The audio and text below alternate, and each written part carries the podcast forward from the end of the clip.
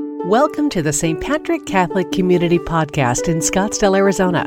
We are Christian disciples in mission. I went to a seminary in Oregon, Mount Angel Seminary, in the mid uh, to late uh, 1980s. And in many seminaries, before you are ordained a priest, you can be ordained a deacon, a transitory deacon. In other words, that's not a permanent order that you receive but rather it leads you into priesthood. And at Mount Angel, they did that during your fourth year of theology. I had an assignment of a parish that year to two parishes, uh, one in Sherwood, Oregon, and their mission was in Wilsonville. And I learned uh, under a priest named Father Don Buxman during that year.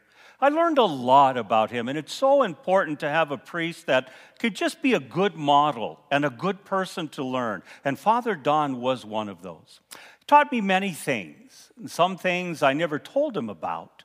But one thing I remember, we were in the office one day over the weekend, and he was just talking to another staff person, and someone wanted Father Don to sign a letter. And Father Don was kind of hesitant. This I can't say this. This, I don't think, would be accurate. It's not as truthful. And I don't want my name on it.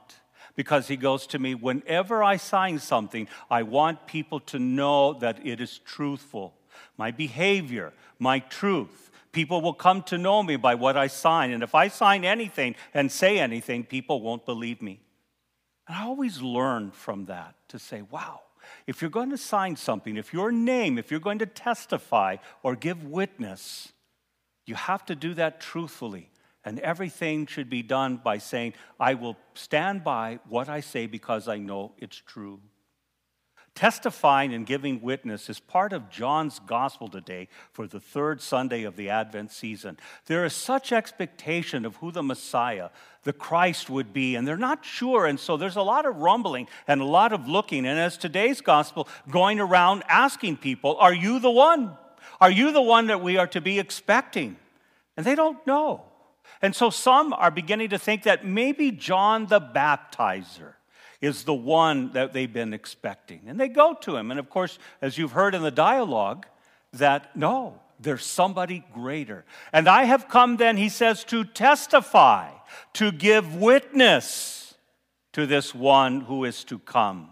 For John's gospel says that whoever testifies or gives witness helps people become aware of who Jesus is. John the Baptizer is the first of many people who give witnessing and witness and testify to who Jesus is. And so, for those of us who've been baptized, those of us who claim and want to follow Jesus and his teachings, then we, by our lives, give testimony and testifying. And can people believe what we say? Not just by words, but by our behavior and example. Father Don taught me that. Don't sign anything unless you know it's truthful. And that way, people will come to know that what you sign or what you say is truthful. I think that's the challenge for Christians today. And so, what are some ways that you and I can testify and give witness to the light, to Jesus Christ? By behavior. There's four things I kind of like to maybe share with you. I think the first thing we can testify to Jesus is to be more like him, is to use inviting words like Jesus did. Take a look at Jesus in the scripture, and what do you notice about Jesus? His words are always inviting. It's not one of saying you should or else but inviting to know that you are allowed to come, whether you're the marginalized, whether you are the religious, whether you believe or not. And so Jesus invites people to follow. Come follow me. And that's always in, in knowing that our words can, when they're inviting, can make a true difference and give good testimony to Jesus. A lot of times, you and I, when we love people, we want their lives to change because sometimes they're living in ways that are unhealthy and sinful and wrong. And we get frustrated. And so we may use language that belittles that condemns, that's angry. And sometimes it's more about our own ego. And sometimes it's not about them and their dignity, but rather the need to control, the need to be right, the need to say, you'll go to hell unless you do these things. Doesn't mean we don't speak truth. But if the words are not inviting, that doesn't belittle or demean or demoralize, I think that's how Jesus does that. And I think Jesus gives us a clear model if we were really to look at the scriptures. Jesus always respected free will. Again, never forcing himself on anyone and sitting down with him and just saying, If you don't, I'm going to be so mad at you and I will punish you and I will make you suffer. One of the things about Jesus is that people walk away from him. A lot of times people leave churches they leave St. Patrick's, huh? We don't like what's happening here anymore, or we disagree, or this isn't our style, or it's time to move on, or for whatever reason that people do. And I don't think we should ever be discouraged by that because people have free will. And in doing that free will, that you still give people the dignity. Jesus, when he spoke the truth, many people walked away. This is too much for us. Who are you? You are too much known to us. We, we can't trust what, what you're saying. And Jesus never runs back and says, Oh, let, let me change what I was saying, or this is what I really meant. He says, This is what it is. Again, but not condemning, but just simply saying, I respect your free will.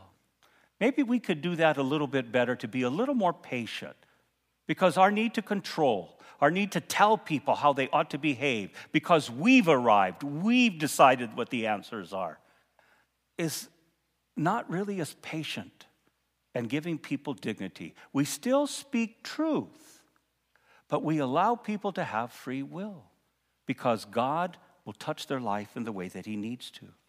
One other thing we can do as well is to be compassionate as Jesus is compassionate. That's the greatest testimony and witnessing that we can give. The word compassion comes from the word to suffer with. To suffer with. In other words, when people suffer, when we know their names, when they know their stories, when they come to us and share their stories, God, it's, it's painful to ignore it. You, you can't as a priest, but also those of you who have coworkers or friends or neighbors or family members. Crisis becomes real when they share with you that they got COVID, that they are unemployed, that they're ill, that they have cancer, that there's a broken relationship. No longer do they become just people out there that you can just say, hmm, be indifferent towards but it hurts and you suffer with them. And Christians need to do that because everyone is our brother and sister. And so when the COVID numbers go up, there's real suffering, but yet people minimize that by saying, well, this is because of this, or doctors aren't counting right. They go down paths there that just seem to justify that people can not care, or saying that's the way it goes, removing themselves from real grieving and real pain. That's not Christ like.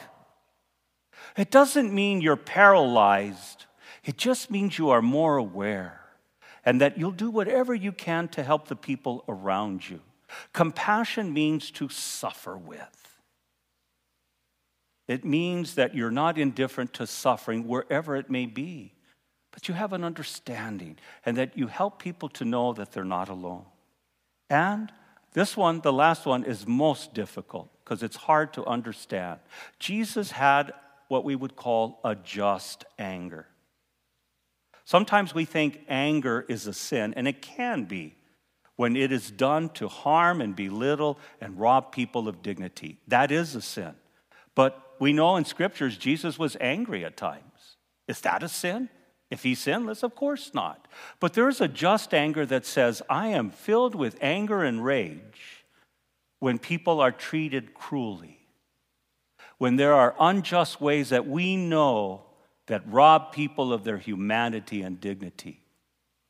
And having that just anger comes from the belly.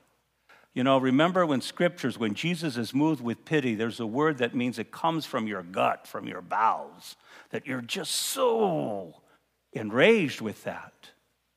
But what happens is when anyone tries to do the social teachings, the social justice of the church, sometimes people misinterpret that and they think, oh, those people are so angry.